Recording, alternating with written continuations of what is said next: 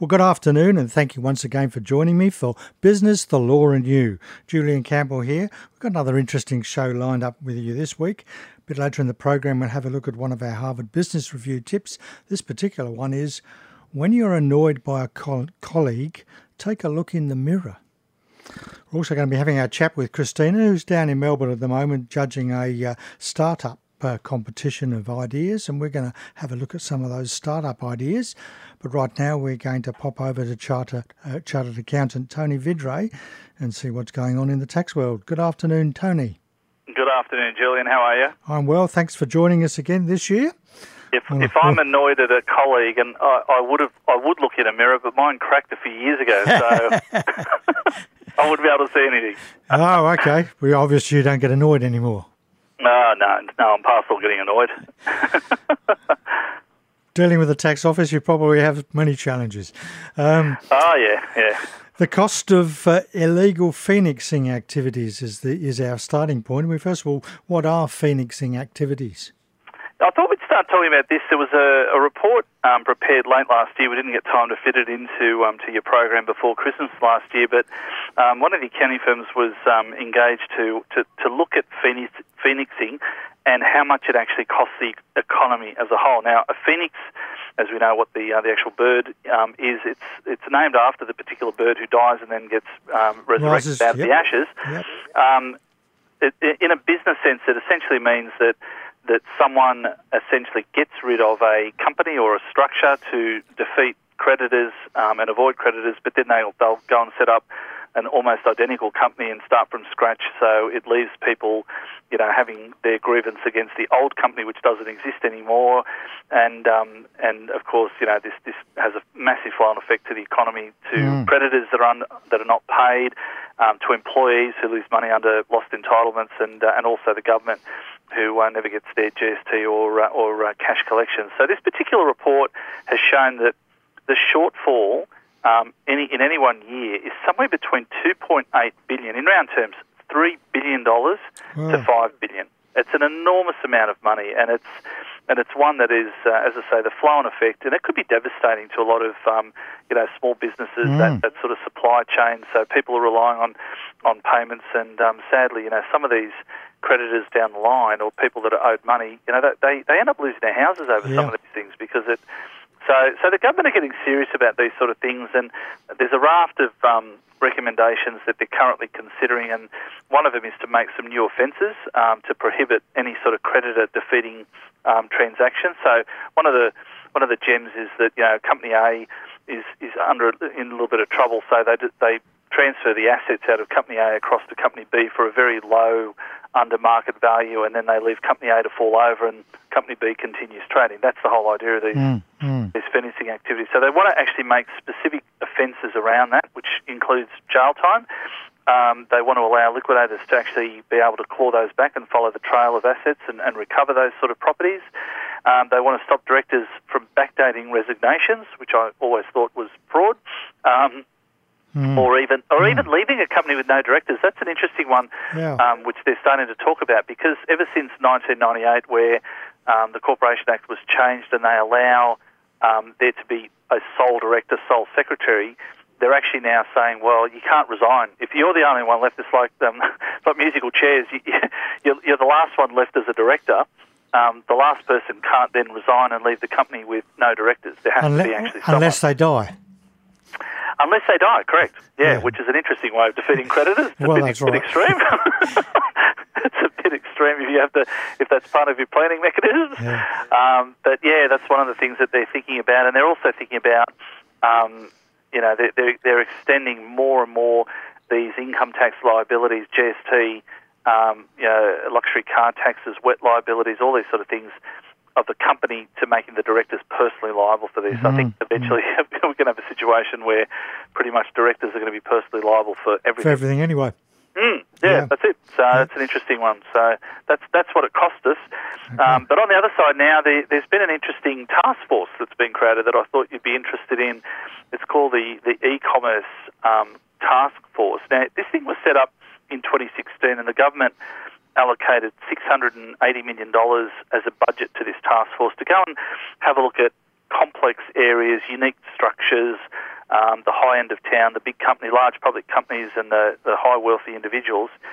Um, well, last year, this task force has raised $3 billion in tax liabilities against large public companies, and then mm. a further $1.8 billion raised against wealthy um, individuals and private groups. So there's now that's what they've raised in assessment. So I don't know of that how much will be disputed and how much will end up going to court and how much they'll end up um, settling on. So there's always it's always going to come back from that. But I thought, wow, this task force set up in 2016 with a $680 million budget, and they've gone and raised assessments for $4.8 billion. I think they're um, I think they're paying for themselves. And it, and it does show uh, that they're now starting to focus on some of these bigger bigger organisations, doesn't it?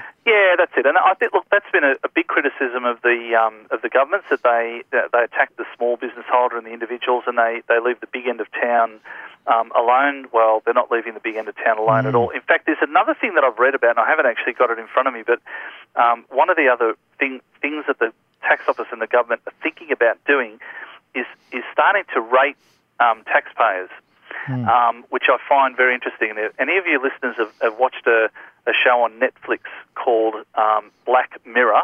Speaking of your mirror, yeah. there's a show on, on Netflix, write this down, Black Mirror, and there's an episode in Black Mirror called Nosedive. Mm. Make sure you watch it. It's set, it's set in the future, and it's a very interesting social experiment type thing as you look at it today. But every in, in this show, every interaction between people is rated. Okay. Your rating in society um, it depends on how well you get on with other people in your society. Now, interestingly, in China, they've already started to introduce this. If you're a good citizen, your likelihood of getting a loan is higher if you have a higher, yeah, if you're a good social citizen. So, you know, it's a real futuristic, you know, sort of thing to, to talk about. But the, the ATO and the government are already starting to talk about that in relation to taxpayers. And what their thoughts are is, look, if you're a good taxpayer, your pay liabilities will leave you alone. If you start to, to edge and you start to be a little bit riskier, we're going to start putting people in your organisation and audit you um, constantly. Mm. The large organisations, you can expect they call it an, an engagement. We're going to mm. engage with you on a constant basis, depending on what your attitude is towards the um, the tax system. So it's a really, really interesting way to say that you know, okay, the government are doing nothing about this. They are going to be in the face of a lot of large multinational organisations to do stuff in real time to make sure that that they're not doing, they're not shifting profits and doing all those sort of things. So it's a very, very interesting development, I thought. Interesting. And, and just quickly, you've got a report on the black economy. Yeah, yeah. Something I actually didn't know. There was another report late last year that um, the, one of the task force um, came up with a recommendation, a lot of recommendation. But the one that caught my eye was um, they want to ban sales suppression technology which I, I very naive about this. I didn't even know that this stuff existed. And it's if you remember the old days um, when uh, radar detectors. Remember, people used to have mm. radar detectors. In fact, I think a radar detector is referenced in the movie um, The Castle. Darryl Kerrigan's okay. driving along and, he, yeah. and it went off. So they they were banned. You can't yeah. you can't have those. So this is similar, where if you have some software which stops the recording of sales in your online software and online cash register, um, that's actually now banned. Okay. Oh, hmm. I am sure people haven't got that anyway. No, we, we, got, we, only, we only have good, um, good exactly. here. All right, so uh, well, next month we might have a chat about the uh, Banking Royal Commission, eh? Oh, I think so. It'll give me it'll give you a month to absorb what's actually come out of what's it. going on.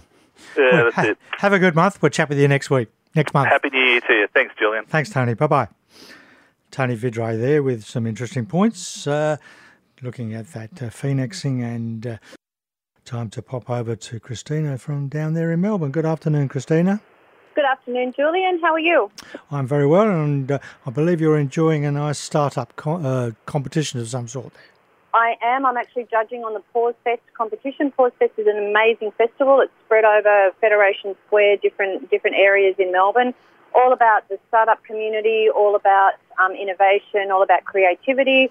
A big emphasis on creativity, but um, again, as we've been saying for quite a few, um, you know, sessions on the radio, businesses, you really need to align yourselves with a global grand challenge, uh, one of the United Nations grand challenges.